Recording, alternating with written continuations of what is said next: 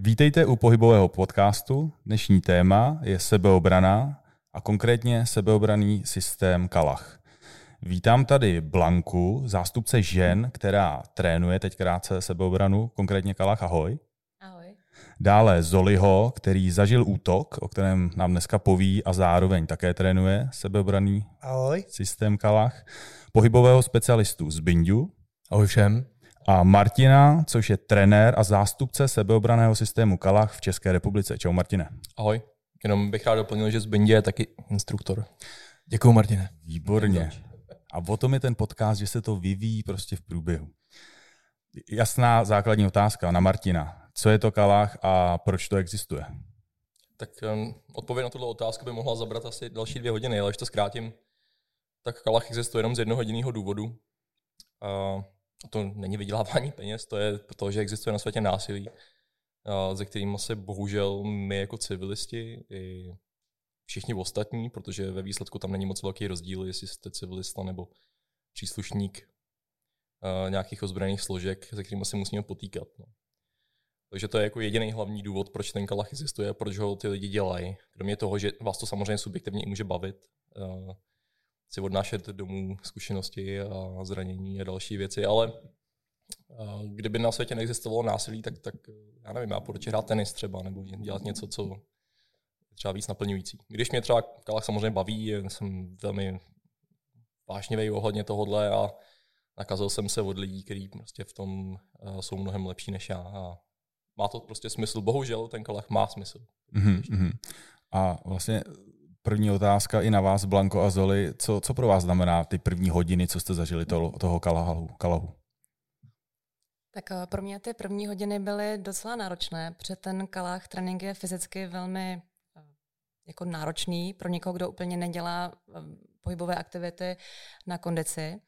Ale když jsem zvládla první hodinu, tak se mi nesmírně ulevilo a strašně se mi to líbilo a chtěla jsem v tom pokračovat, protože nám Zbyněk vysvětlil pravidla, proč se takhle k tomu přistupuje, proč je tam ta fyzická náročnost a to mě vlastně dostalo. Tak hmm, a jaký, jaký jsi měla důvod začít?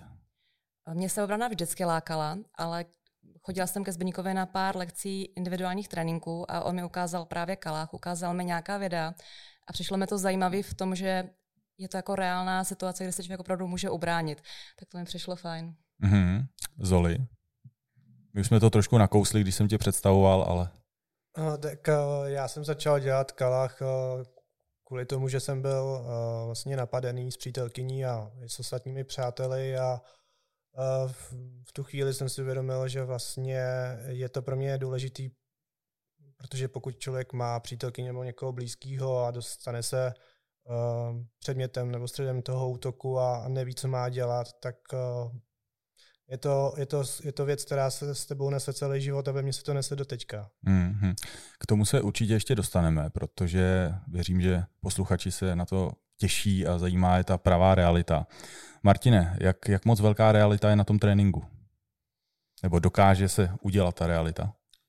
Ty tréninky jsou koncipované uh, stejně, ať už půjdeš na jakýkoliv trénink kalahu po celém světě, protože se trénuje asi ve 30 zemích, Eh, tak eh, je to dělaný tak, aby to bylo té realitě maximálně blízko. Ale zároveň, abychom ještě mohli odejít po svých a nemuseli jet eh, do nemocnice. Bohužel ty bezpečnostní prvky tam jako musí být, to znamená nějaký nějaký gumový nože, že jo, atrapy, zbraní a zase nemlátíme se do hlavy plnou silou. Prostě musíme být schopní pracovat a žít svoje vlastní životy. Kdyby to šlo, tak uh, já bych ty lidi na tréninku pobodal, jako, aby věděli, jaký to je prostě. Ale nejde to a tak to, tak to prostě děláme jenom maximálně možným způsobem blízko té realitě. Jestli chceš vysvětlit proč rovnou, tak jako můžu. Určitě, to byla moje jako další otázka a pak se dostaneme i malinko k pohybovému aparátu, protože i to nás zajímá. No, principem je dělat ty věci blízko realitě, abychom se je mohli rychle naučit, jo, protože pro mě to je stejný logický princip. Já jsem to taky hledal, tu realitu vlastně v té sebeobraně, když jsem začínal s jinýma věcma než s Kalahem. Uh, nevím, když se budu hrát, učit hrát na klavír, tak prostě budu muset hrát na klavír a dělat tam chyby, dokud se naučím hrát na klavír. Nemá smysl máchat rukama do vzduchu a představovat si, tam jsou klávesy. Jo. A bohužel takhle, takhle jako spousta jiných systémů to učí z komfortního hlediska a finančního, no, tak uh, je to tvrdý, jasně, ale když vím, jak to napadení jako vím, jak to napadení eh, na té ulici existuje, jakým způsobem probíhá asi, i když samozřejmě každý je jiný, tak to násilí má nějaký společné prvky, tak uh, musím to přenést prostě do té tělocvičny skoro jednak jedný. Jinak to nejde. Jinak to nemá smysl dělat. Hmm. Zbinďo, člověk eh, například, který necvičí a rozhodne se dělat kalach, to znamená, má minimální fyzičku, umíš si představit takového člověka a na té první hodině co zažívá? Co se děje s tím tělem? Takového člověka si umím představit, protože jsem mi takový lidi viděl. Tak. Eh, jak eh, před roky, když jsem s Kalhem začínal, tak tam byli lidi, kteří bylo vidět, že se prostě nehýbou. Já jsem v tu chvíli věděl, že to pro ně bude strašně těžký a opravdu jsem se většinou trefil, že ty lidi to nevydrželi. Jo, nicméně není to jenom o tom fyzičnu, je to hodně o hlavě, o tom, jak já si to nastavím v té hlavě, proč to dělám a opravdu jde toho vydržet mnohem víc, než si spousta z nás vlastně myslí. A ten trénink je koncipovaný i tak, aby vás přes tu hranu dostal už během prvního tréninku. Tak a to musím potvrdit, protože jsem zažil vlastně prvních 12 lekcí, nebo kolik byl ten základní kurz a opravdu na prvním tréninku si člověk uvědomí jako takový ten limit, který vlastně neexistuje v danou chvíli, že člověk, když řekne, že nemůže, tak většinou může ještě tak dalších 49%, možná víc. dalších 150 kliků může. Tak, přibližně. Nicméně ještě teda zpátky, Honzo, k té tvý otázce.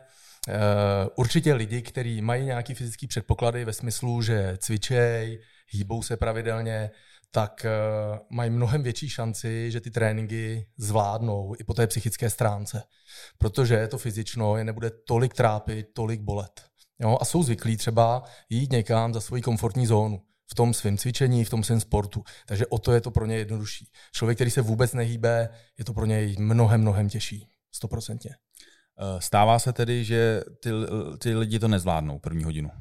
Určitě se to stává. A skončí, už nikdy nepřijdou. Martina. Pojďme definovat, co to znamená nezvládnout. Dobře. Jako, že už se nevrátí. Že už se nevrátí. Nedaj to v hlavě. V Určitě. podstatě. Myslím si, že jsme měli případy, kdy ty lidi odešli prostě i během tréninku. Jo, č, uh... To jsem zažil. Jo, to jasně, jsem zažil já. Vzpomínám. Máme tady... A úplně v pohodě, za to je, tak to prostě je. Jo. Eh, člověk řekne, hele, to není pro mě, od toho ten trénink je první a většinou je proto i zadarmo, aby si lidi mohli přijít a rozhodnout se, jestli to je pro nich. Jo. Tak a Idan to říká často, Prostě není to pro každýho. A není to tak, že, že lidi si to vysvětlují tím, že to není pro každýho, protože to je elitářský. Není to tak, je to pro každýho, kdo přijde. Ale, ale ten člověk musí chtít ze sebe vydat maximum. A, a to maximum, o kterém ani neví, že ho má v tu chvíli.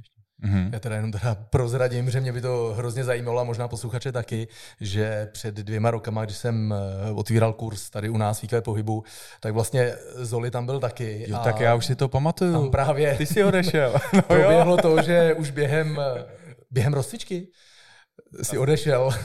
ano, už během rozcvičky, co Martin zahlásil, že my tady nejsme pro, pro vás jako přátelé, tak v tu chvíli se to ve mně obrátilo. a, a radši, jsem, radši jsem vzal nohy na ramena, utekl jsem, ale mm, vrátil jsem se, psychicky jsem to se nějak srovnal v té hlavě, že prostě, hlavně jak říkal tady ten Martin, a, a, že proč, proč mm, to dělám. Mm a že když předtím budu utíkat, tak se, tak se stejně eh, neschovám. Mm-hmm. A nemůžu se nezeptat, eh, co ženy? Tréninky a ženy. Uh, umím si představit, že pro ně to musí být extrémně jako těžký. No to se určitě potom budeme moc tak. zeptat Blanky, ale k tomu bych teda já řekl, nevím jak Martin, ten k tomu řekne svůj názor, ale já když jsem začal chodit tenkrát, tak pro mě bylo strašně těžký být vlastně ošklivý na holky, na ženy, který jsme tam měli na tom kurzu. Pro mě ne. to jsem si myslel. Eh, Blanko, já, já vím, že jsi to trošku nakousla už, ale teď kolikátou hodinu máš za sebou? Kolik jsme jí stihli, jen do toho vstoupil covid, eh, tak nevím, kolik jsme jí stihli, jestli nějakých deset možná. Deset, no tak ale to už nějaká základní zkušenost tam je. Eh, je to těžší, si myslíš, pro tebe? Myslím, nebo? že první lekce byla velmi těžká, když ke mně přistoupil jeden z trenérů a mluvil se mnou dost nepříjemným způsobem, že jsem byla zaražená, co mi vlastně povídá, co po mně chce. A vlastně jsem nevěděla, jak mám reagovat. Ale teď, když se mi to stávalo, jako, nebo když byly další tréninky, tak už mě to nepřekvapí. Mně už to přijde spíš jako vtipné a jsem jako připravená na tu realitu, kdyby se mě to potkalo, tak tohle mě už nezaskočí. Eh, co se týká toho fyzičná, tak to samozřejmě to mě ještě pořád dává zabrat, to je náročné. Eh, ale velmi mě jako potěšilo, když mě kolegové, s kterými tam chodím, řekli, že, že se jako lepším, že už víc do nich jdu, že jim víc ubližu, tak to zase těší mě. Mně se ti to přišlo vtipné, tak Zbigněk dělá něco špatně. Teď se začínám teda stydět a přemýšlet uh, o nějaký jsem, sebereflexi. Já jsem jestli si říkal, že tahle věta nebude správně. No nicméně jsem si teda Blanko nevšiml, že by si se nějak jako usmívala při těch tréninkách. To ne, já to myslím jinak, že když eh, to poprvé slyšíš, tak je to velmi jako šok a nečekáš to, že se pohybuješ v nějaké společnosti a lidi se k tobě chovají slušně, je to na nějaké úrovni. A já nejsem obklopena lidma, kteří by ti běžně eh, řekli jako nějakým fyzickým, jako, nebo tě napadali slovně, na to opravdu zvyklá nejsem. Jako třeba jak?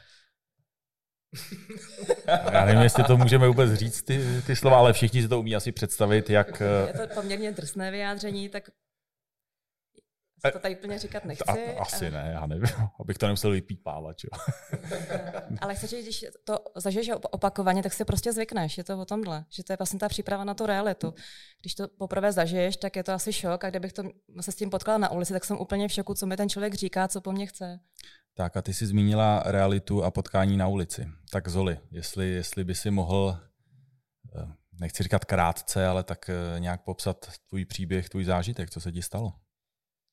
Um, my jsme vlastně s mojí přítelkyní slavili narozeniny a pak jsme vlastně od ní odcházeli s přáteli do města, do centra. Nebylo to tady v Praze, bylo to v mém městě, kde jsem se narodil, v Chomutově a tam teda jako není úplně tak živo jako tady v Praze, ale to násilí je tam taky.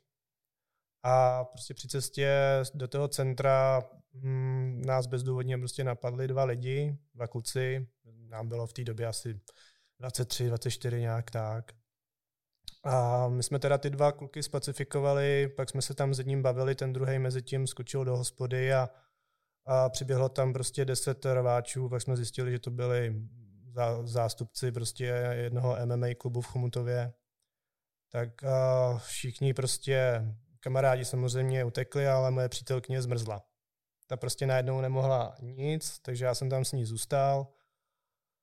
Těch deset kluků se do nás pustilo, oddělili nás, takže já jsem prostě pak tu svoji přítelkyni neviděl, neviděl, neviděl jsem jí, neviděl jsem, kam jí schovali, co se s ní děje. Já jsem pak eh, z toho kroužku nějakým způsobem utekl, ale přítelkyni jsem prostě pak hledal asi hodinu a pak ji teda pustili. Dopadla jako naštěstí dobře, ale měla teda jako z toho obrovský psychický trauma a a samozřejmě i pro mě jako chlapa to bylo velmi nepříjemné, protože mi prostě napadly přítelkyně, já jsem s tím nemohl absolutně nic dělat. A uh, nakonec teda jako jsme z toho vyvázli živí a zdraví, ale to trauma pro tu holku bylo šílený, protože prostě tam, kam jí odnesli, tak tam jí prostě mlátili do hlavy, fackovali a nadávali a, a ta holka to prostě nese do teďka, kdykoliv, my už teda spolu nejsme, ale do, do, když se teď třeba potkáme, tak si tak se občas si vzpomene, jako, že to bylo pro ní hrozný a mě to právě donutilo se zaměřit na to, na to abych já jako chlap v té v tý chvíli aspoň uh, dokázal dát nějakou šanci na to, že uh, ten útok třeba nějakým způsobem odvrátím nebo něco. I když tu chvíli, když na, na vás zautočí deset lidí, tak hmm. té šance není moc. Martine, když to takhle slyšíš, jak to komentovat? To je realita, no já vždycky, když slyším podobné příběhy nebo si vzpomenu na vlastní, tak eh, se to ve mně svírá samozřejmě. A vlastně si jako teď už trochu přeju vždycky, abych v té situaci někde byl a hmm. to jsou to emoce, no, vždycky. Hmm. Ale jak to okomentovat, no? Já myslím, že k těmhle těm příběhům se v rámci dnešního podcastu asi dostaneme taky, i když ne úplně k těm nejhnusnějším. Je mi líto, co se stalo z Olimbu, to se děje bohužel i v Čechách, což je extrémně bezpečná země, za což jsem hrozně rád, že tady žiju. Uh, přesto tady Kalach má svoje uplatnění. No. Jako hotspotský rvačky jsou takovým českým naturelem, jako vždycky. A já nejsem schopný analyzovat, co se té situaci stalo, protože jsem tam nebyl, jestli se dalo samozřejmě deeskalovat nebo odejít dřív. Asi dalo, podle toho, co jsi říkal. A o to ten kalach je, není to jenom o tom udělat něco rukama, nohama. Na to bývá dost často už pozdě, potom je to o řešení té situace end-to-end, od začátku a do konce. To znamená od začátku, té deeskalace, od vyhodnocení toho problému eh, přes nějakou první reakci, eh, případně teda řešení toho fyzického napadení, eh, evakuace vás i vašich blízkých, zase vyhodnocení, neustále vyhodnocujete, k tomu se asi dostaneme, těm podrobnostem dneska, první pomoc a tak dále. A tak dále. Mm-hmm. Zoli, takhle, když, co říkal Martina, i chodíš teda na ty tréninky, tak uh, myslíš si, že byla možnost se tomu třeba vyhnout vůbec tomu kontaktu, jo? protože přece jenom, jestli to řeknu správně, tak vůbec ten fyzický, to fyzické napadení až to poslední, samozřejmě. To nerozhodujeme my jako oběti. A, to okay. rozhoduje útočník. Jasně. Myslíš, že se o tam teď dalo třeba odejít, nebo Určitě si myslím, že tam bylo řešení v tom, že třeba jako jsme si mohli všimnout, že co dělá ten druhý, nás to tu chvíli nezajímalo, my jsme se tam v tu chvíli jako schromáždili, že jo, ty přátelé, eh, ty byli samozřejmě taky totálně koncernovaní, ty vůbec nic nedělali, jenom já a prostě ten druhý klučina, co jsme zautočili, na, nebo ne, my jsme zautočili, ale bránili jsme se, protože nás napadli dva kluci, kteří jsme vůbec nikdy v životě neviděli, neznali jsme je, takže s tím jedním jsme si povídali, já si myslím, že v tu chvíli jsme měli zít nohy na ramena a jít prostě a vůbec se s nimi nebavit. Jako. Určitě no. A tady je dobře vědět, že vám na té ulici nikdo nepomůže. Lidi budou v šoku. Hmm, a hmm, hmm. zvlášť pokud tam pak uh, budou zbraně, krev, a, a, nebo ani nemusí být, a je tam prostě krev potom, tak uh, ani asi nedivím, že vám nikdo nechce pomoct. Jo? Lidi, pokud někdo zasahuje v této situaci, tak je to vždycky pak jako čin jednotlivce. Nikdy to není skupina. Eh, mám pak jeden krátký příběh eh, od jedné známé, která šla se svým eh, pětiletým kloučkem po ulici a přišel k ní klasicky opilec a začalo, začalo otravování a nějak jsme se o tom bavili tehdy už v Okalahu a ona, no stejně bych jako nedokázala nic udělat jako žena ještě s tím klukem. Je vůbec šance, že ta žena dokáže něco udělat v tu chvíli? Jasně, tady nejsou, a to se vlastně vracíme k tomu, co jsem chtěl odpovědět ještě tady na, na komentář naší dámy. Kalach nedělá rozdíly mezi, mezi pohlavím, mezi věkem, mezi vyznáním. Je to úplně jedno, protože jsme všichni lidi. Když to všechno dáme pryč, tu civilizační masku, nebo um, tak jak je to fakt jedno. A ženská má v určitých mírech, musí míře fyzicky samozřejmě um, to má vždycky těžší, ale uh, je to člověk, prostě musí nejdřív bránit sama sebe a svoje blízký. A zbytek řešit až postmortem vlastně. No, není možné dělat rozdíly na tréninku prostě tohoto typu. Naopak, naopak, ženský to mají vždycky těžší, protože si uh, vemte kluci, že budete chodit na tréninky, jako byste vždycky bojovali s někým, kdo je o 30 kg těžší než vy. Hmm. Na druhou stranu mám zkuš- s ženskými dobré zkušenosti. Ty, co vydržej a s tím systémem pokračují, tak jsou většinou lepší než chlapy. Jsou dobrý, protože, protože asi je to proto, že vědí, jak se, že se cítí jako oběti vidí, jaký to je. Zvlášť, jsou třeba oběti nějakého napadení, tak potom jejich výkony jsou neskuteční. Hmm, hmm. Řekl si teda krát. Musím potvrdit, promiň, no. a přijdu mi takový jako zákeřnější potom. Te, teď jsem to chtěl říct. Všechno. Udělají, udělají všechno pro to, aby se ubránili. Což ten chlap, přesně jak říkal Martin, ne vždycky, ne vždycky se jako bude cítit jako oběť a ta žena vždycky, vždycky i na tom tréninku bude prostě oběť. Hmm, a bolí to, no. Dobrá, tak uh, ukážeme si teda nějaké video tady. Já jsme si připravili, takže pro posluchače na Spotify a podobných platformách bez videa určitě přepněte na YouTube a právě teď eh, si tady pustíme jedno video a následně to chlapi tady okomentují.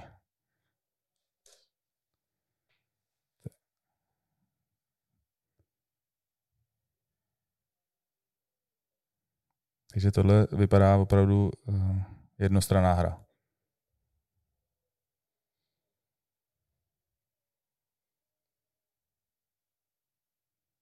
Máš nějaký specifický dotazy nebo? Já, já tam teda bohužel jako není začátek samozřejmě, co tomu předcházelo, to ale není, no. to, to, to, to, to není. No. Říct, jako proč, vlastně proč se k tomu došlo, tak. není úplně naše starost. Jo? Ale ty do hlavy nikdy nevidíš tomu útočníkovi. Samozřejmě eh, asi jako takový základní dotaz, dá se vůbec z tohohle z toho dostat jako oběť, když dva lidi do tebe kopou takovýmhle stylem, jakým kopou? Dá, v to řešíme. No. Vždycky je potřeba si říct, a úplně na začátek, že sebeobraný systém z tebe neudělá nikdy Supermana. No. Eh, je to jenom a pouze o tom, že ti dá nějakou šanci na přežití nebo na úspěch v té situaci. Tam, kde by normální člověk, prostě netrénovaný, který absolutně nemá z násilím zkušenosti, eh, měl prostě šanci nula, tak eh, ty záleží na té situaci, vždycky záleží na situaci. Je, kolik je protivníků, jestli jsou ozbrojený, v jaký jsi mentální kondici, jestli myslíš na ten bramborák, co si dáš doma prostě k večeři a jsi překvapený, když to přijde, nebo jestli to vidíš přicházet na spoustě faktorů no, tak uh, ty budeš mít třeba 10%. Prostě. Mm-hmm. Ale těch 10% musíš opravdu chytit za koule a, a něco s tím udělat. Rychle se rozhodnout. Jo? Tady ta situace, který ten člověk byl, tak ten už se jenom kryl, jo? Ten, ten se nepokoušel ani o žádný odpor. Jasně, ale i, i 10% podle mě může být dost zásadní, když jde v život. Že? Může to být rozdíl mezi životem a smrtí. Tak, přesně tak. Pak je tady druhé video, opět, opět pouštíme.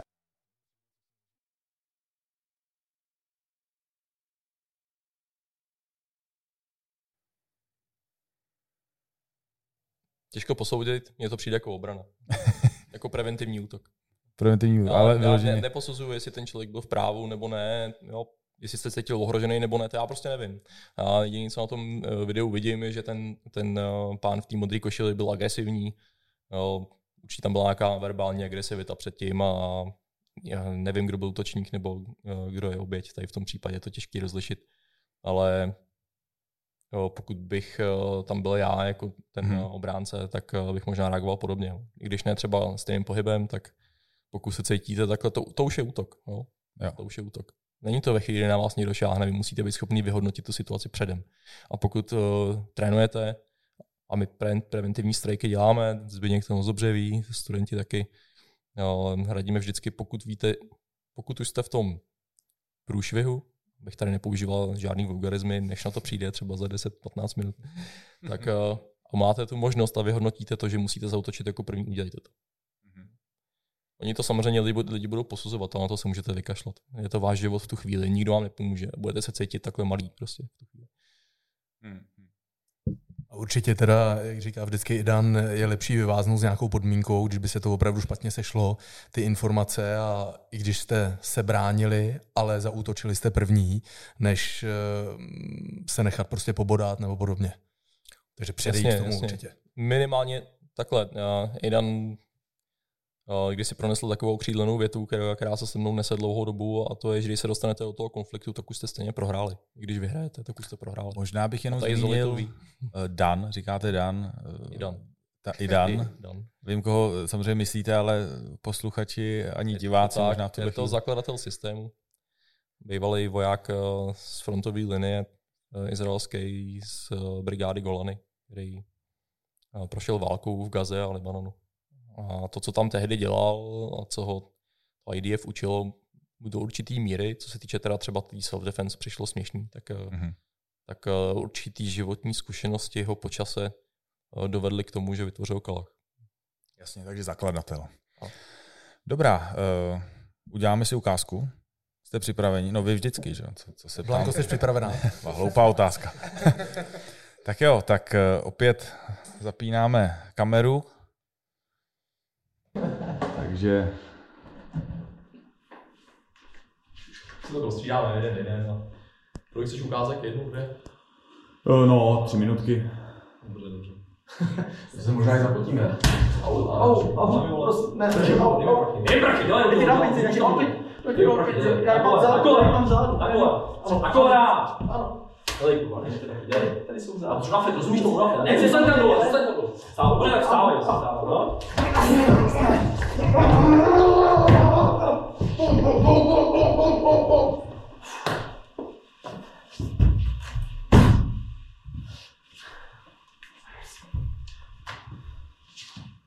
Můžeš to pistoli? Tak to byla první ukázka. Pojďme na to. Druhá. Čeho, prosím tě, nemáš na cígo? Já jsem Cígo? já nekouřím, já, já jenom jsem šel na tramvaj. Ty nekouříš? Jdeš na tramvaj? No, Máš třeba kreditu? Máš kreditu, na tramvaj? Ano, ano, ano, pane. Ano, Já mám mám drž hubu! Pomaluj vindej, jo. Pomaluj vindej a drž hubu. To vole napálím. Pane, že dáš, dáš, na zem, na zem, dostáhni ruce nohy. Nedívej se na mě. Tak. Je ukázka. Děkuji. Taky. Tak ještě, ještě dáme jednu? Ještě jednou. Ještě jednu.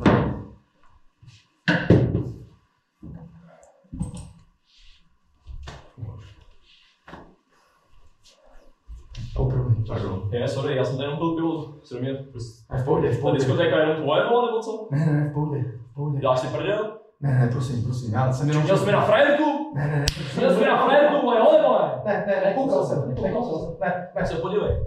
Podívej se na to. Ne, Podívej se. prosím, prosím, nechte mě jít domů. Nechte mě jít domů. Líbí se ti?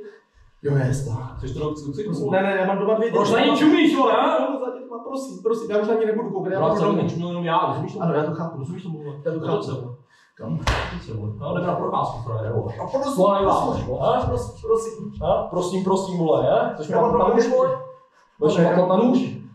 Víš tam ruce, vole? Au, au, au. Prosím tě, prachy, vole? Víš tam je to jedno, vole. Ah, Puste, pust, pust to!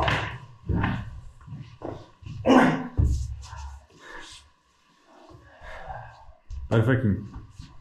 Já jsem jenom viděl periferně vaše obličeje a věřím, že i diváci teď teda můžou být v šoku, ale to je prostě ta realita, že jo. Martine, Je to stan- vždycky 3D na Tak, tréninku. jasně. Je to 3D, nějaká simulace prostě. simulace Ale reality. snažíme se dostat co, co nejvíc, co to jde v té realitě, jak v provedení, tak prostě dokud to nebudeš dělat ve formě, kdy nemůžeš ani chodit, a ne čerstvej a rozhejbaný a protažený, tak to není ta realita. Takže ten stres musí se dělat prostě, musíš trénovat pod stresem, jinak to je, Hmm. jinak to je iluze. Hmm. No, takže když se podíváš na, já jsem o tom kdysi napsal článek na blog nějaký, jak pro nováčky, jmenuje se to asi Scientific Approach to Self-Defense, prostě jak si vybrat self-defense, když o tom nevím vůbec nic. A jako jedno z kritérií je tam, když se podíváš na, na videa, nebo jdeš na nějaký zkušební trénink, tak prostě musíš být v presu. Nesmíš se tam chtít, vrát, ne, nesmíš se tam chtít vrátit, nesmí to být zábava. Jakmile to je zábava, je to špatně. A to je přesný. Blanko, co bys k tomu dodala? Cítila jsi to podobně? Cítila jsem to podobně, působilo to na mě hodně stresujícně a vyvolalo mi to ty pocity, co mám na trénincích. Musím říct, že ty tréninky jsou fakt těžké a že se mi vždycky, když jdeme do těch eh, soubojů, stává už ten pocit, když jdu do souboje jako s chlapem, že mám pocit, že se jako neubráním, že do toho musím jít jako maximálně a že si uvědomuju ten pocit, co může nastat na té ulici.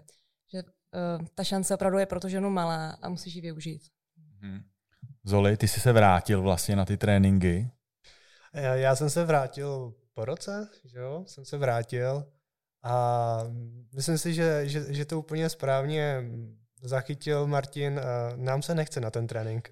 Vždycky se v každý trénink uh, někde prostě na Messengeru píšeme, hele, prostě musíš, prostě musíme, jdeme všichni, tak jdeme, jo. Takže opravdu ty tréninky nejsou zábava, uh, je, to, je, to, je to těžký každý trénink se tam vrátit.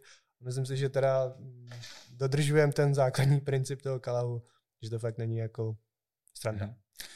Díky. No a Zbindio teda, teď se zeptám.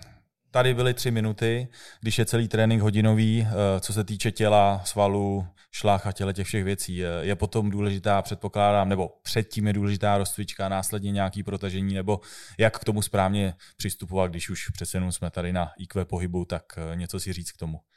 Co určitě bych zmínil vlastně obecně, tak je důležitý říct, že pokud je ta sebeobrana vedená takovýmhle stylem, vlastně reálným, kdy se jde opravdu až za hranice možností a teprve třeba potom přichází ten útok, takže k těm útokům, co jsme předváděli s Martinem, může třeba na tom tréninku ještě předcházet eh, nějaký velmi intenzivní fyzický cvičení, kdy ten člověk je vyčerpaný a teď ho najednou někdo vytáhne vlastně eh, z té země a začne na ně útočit, takže tímhle my vlastně simulujeme ten případný stres na té ulici, kdy prostě jdu a někdo se na mě vrhne, takže to k tomu ještě patří. A eh, určitě je důležitý se dobře rozcvičit před tím tréninkem, ale vlastně rozcvičit se už před rozcvičkou. I to je důležitý. To potom vysvětlíme určitě dál. A určitě je potřeba dělat nějaký další věci, nevěnovat se třeba jenom té sebeobraně nebo jenom kalahu, protože pokud člověk nedělá nic jiného, tak samozřejmě pro to tělo je to strašně těžký.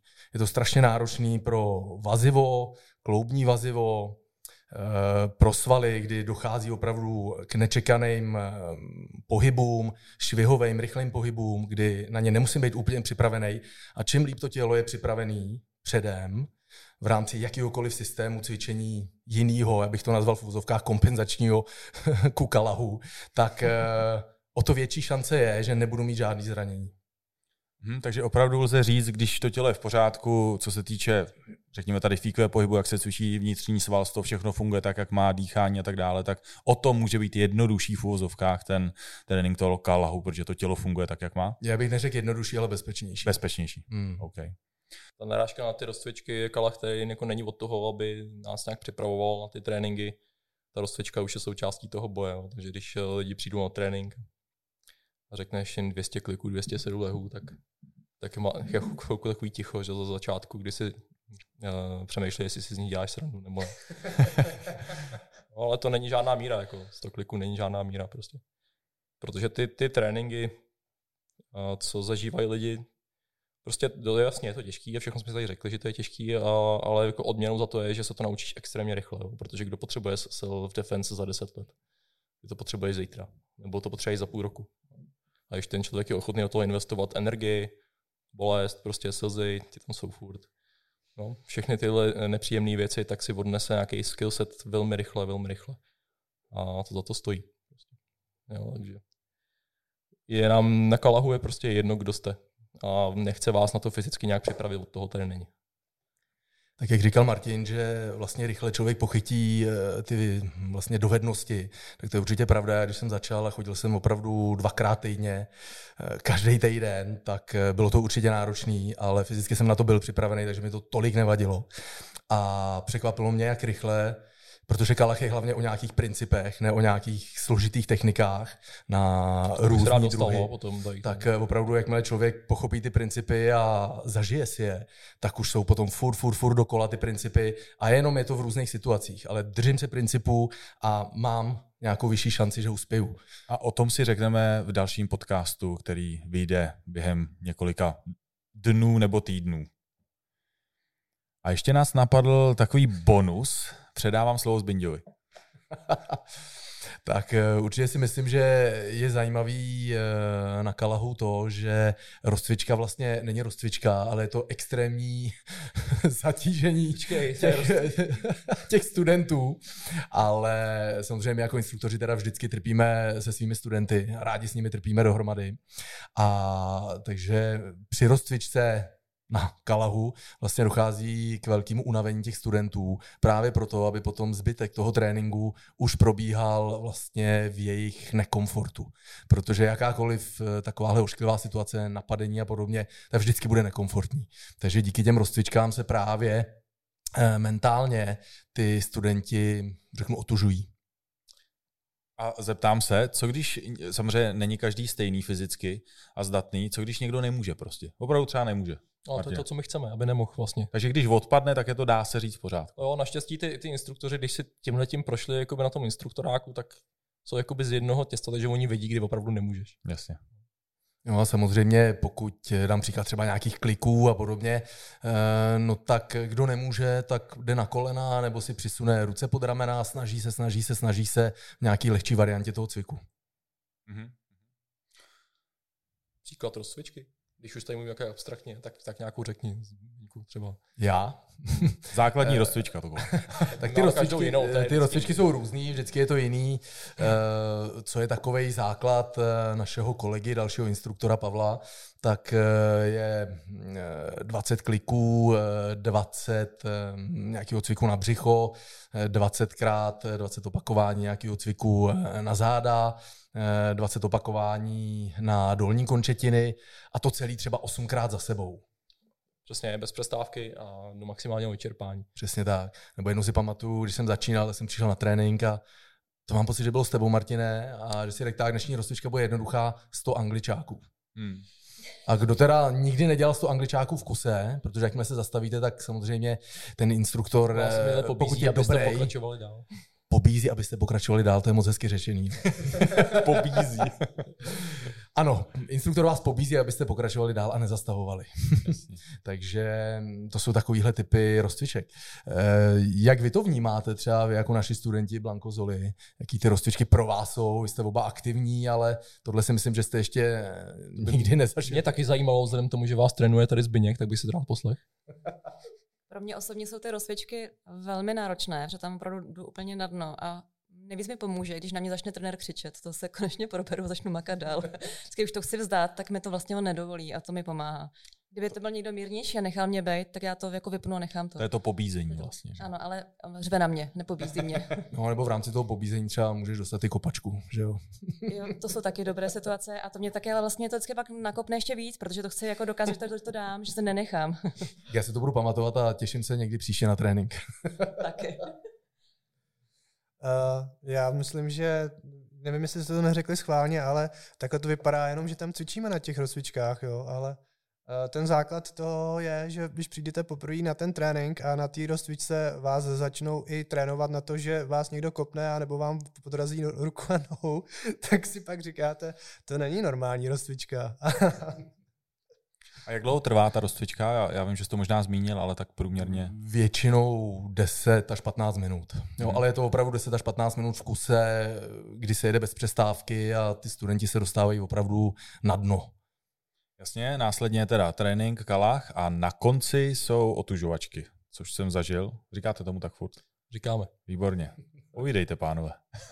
No Martin, tak to je asi tvoje parketa otužovačky, protože ty vždycky vyhráváš. Já nevím, jak je to možné. Vůbec není, to vůbec není pravda. Ne. Já jenom musím říct, že Martin uh, mě vlastně na té otužovačce jednou krásně vypnul. To bylo moc příjemný do Solaru. Vlastně na Solar. Na Solar vlastně první kolečko jsem vydržel a pak bylo druhý a no, to vím, že už jsem ležel někde v rohu takhle. Bylo to...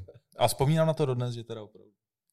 A já bych jako podotknul, že ty rozcvičky, vlastně když přijete na kalach někam třeba do Německa, do Itálie a podobně, tak eh, tam jako nemusí být, nebo jsou třeba jiný. Jo? Tohle je trochu specifikum České republiky. Uh, a často ty instruktoři extrémně zkušení mi říkají, že třeba žádnou rozcvičku nedá a rovnou se jede, jo? protože na té ulici stejně žádnou nedostanete. Takže, takže se pak se jede celý ten princip do studeného těla, což já to nejsem příznivcem na tréninku, ale je potřeba to střídat.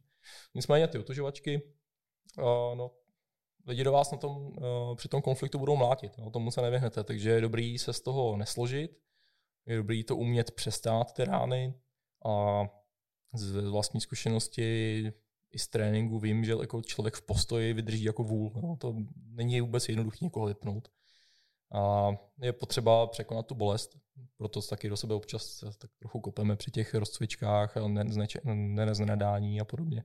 Prostě ten člověk, to tělo se otuží. Jo. Když, když eh, to místo trefíte opakovaně, tak aby ten člověk nešel do nemocnice, ani neměl problémy třeba v práci, ale aby to nebylo lechtání, což nemá samozřejmě žádný smysl, tak, eh, tak eh, prostě se tím, tím, tím se otužíte dost. Nejenom tu hranici té bolesti, ale opravdu i, i lokálně to místo, do kterého se mlátí, tak je prostě odolnější na ty údery.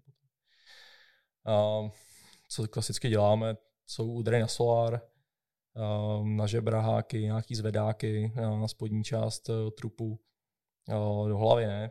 Ani do krku samozřejmě jako do těch vitálních zón nemlátíme, to je, to je špatně.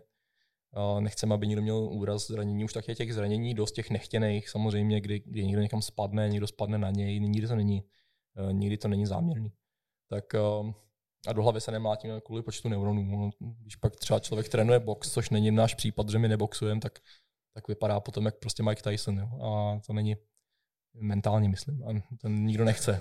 My potřebujeme tu situaci vyhodnotit, takže, takže se sníženým IQ to potom nejde. No a pak kopy do stehen, z, z low z vnitřní vnější strany a z toho my je teda nekopeme ty low v sebeobraně, ale, ale skoro stoprocentně někdy dostanete. Pokud se do toho konfliktu dostanete, protože každý, kdo chodí tady tři měsíce na Thai box nebo na MMA, je prostě bude používat. Bude používat podobné věci. Jsou jako základy otužovaček, takže když je děláte, musíte vědět, koho zrovna máte proti sobě, jakýho sparring partnera a kolik mu musíte dát. Málo je špatně a moc je taky špatně. Ještě bys něco dodal, Zbyňku? Jo a ruce vlastně, no, ještě si omocujeme ruce. to jsem skoro zapomněl. Uh, dodal bych, že je pravda, že člověk si na to zvyká, jak lokálně, jak říkal Martin, to tělo si na to zvyká, ale zvyká si na to i mentálně a mně to přijde strašně důležitý do nějakého případného boje. Jo, zvyknout si na to, že taky můžu dostat ránu a vědět, že po té ráně můžu pokračovat dál, že mě to neparalizuje. Člověk testuje vlastní limity. No. Je to, no, pro mě je tohle neudělitelná součást tréninku. Já jsem si to přenesl od jiného instruktora, no, přenesl od jiného instruktora ještě před Kalehem, který to tady eh, dělá uh, ještě pořád teda, když už je to starší pán a dělá to výborně. Tak jo, Ještě něco chceš vědět? Tak, to bude všechno. Díky. Kdo, kdo by chtěl zkusit otočovačky, samozřejmě může přijít na trénink, můžeme udělat trénink jenom otočovačky a bude to trénink zadarmo, vyskám vyzkoušení, není problém. Uvidíme, jak do, dlouho vydrží. Mějte se krásně, děkujeme za posluchačům za poslech. Ahoj všem. Ahoj všem. Tak jo, díky za poslech, ahoj. Díky, ahoj.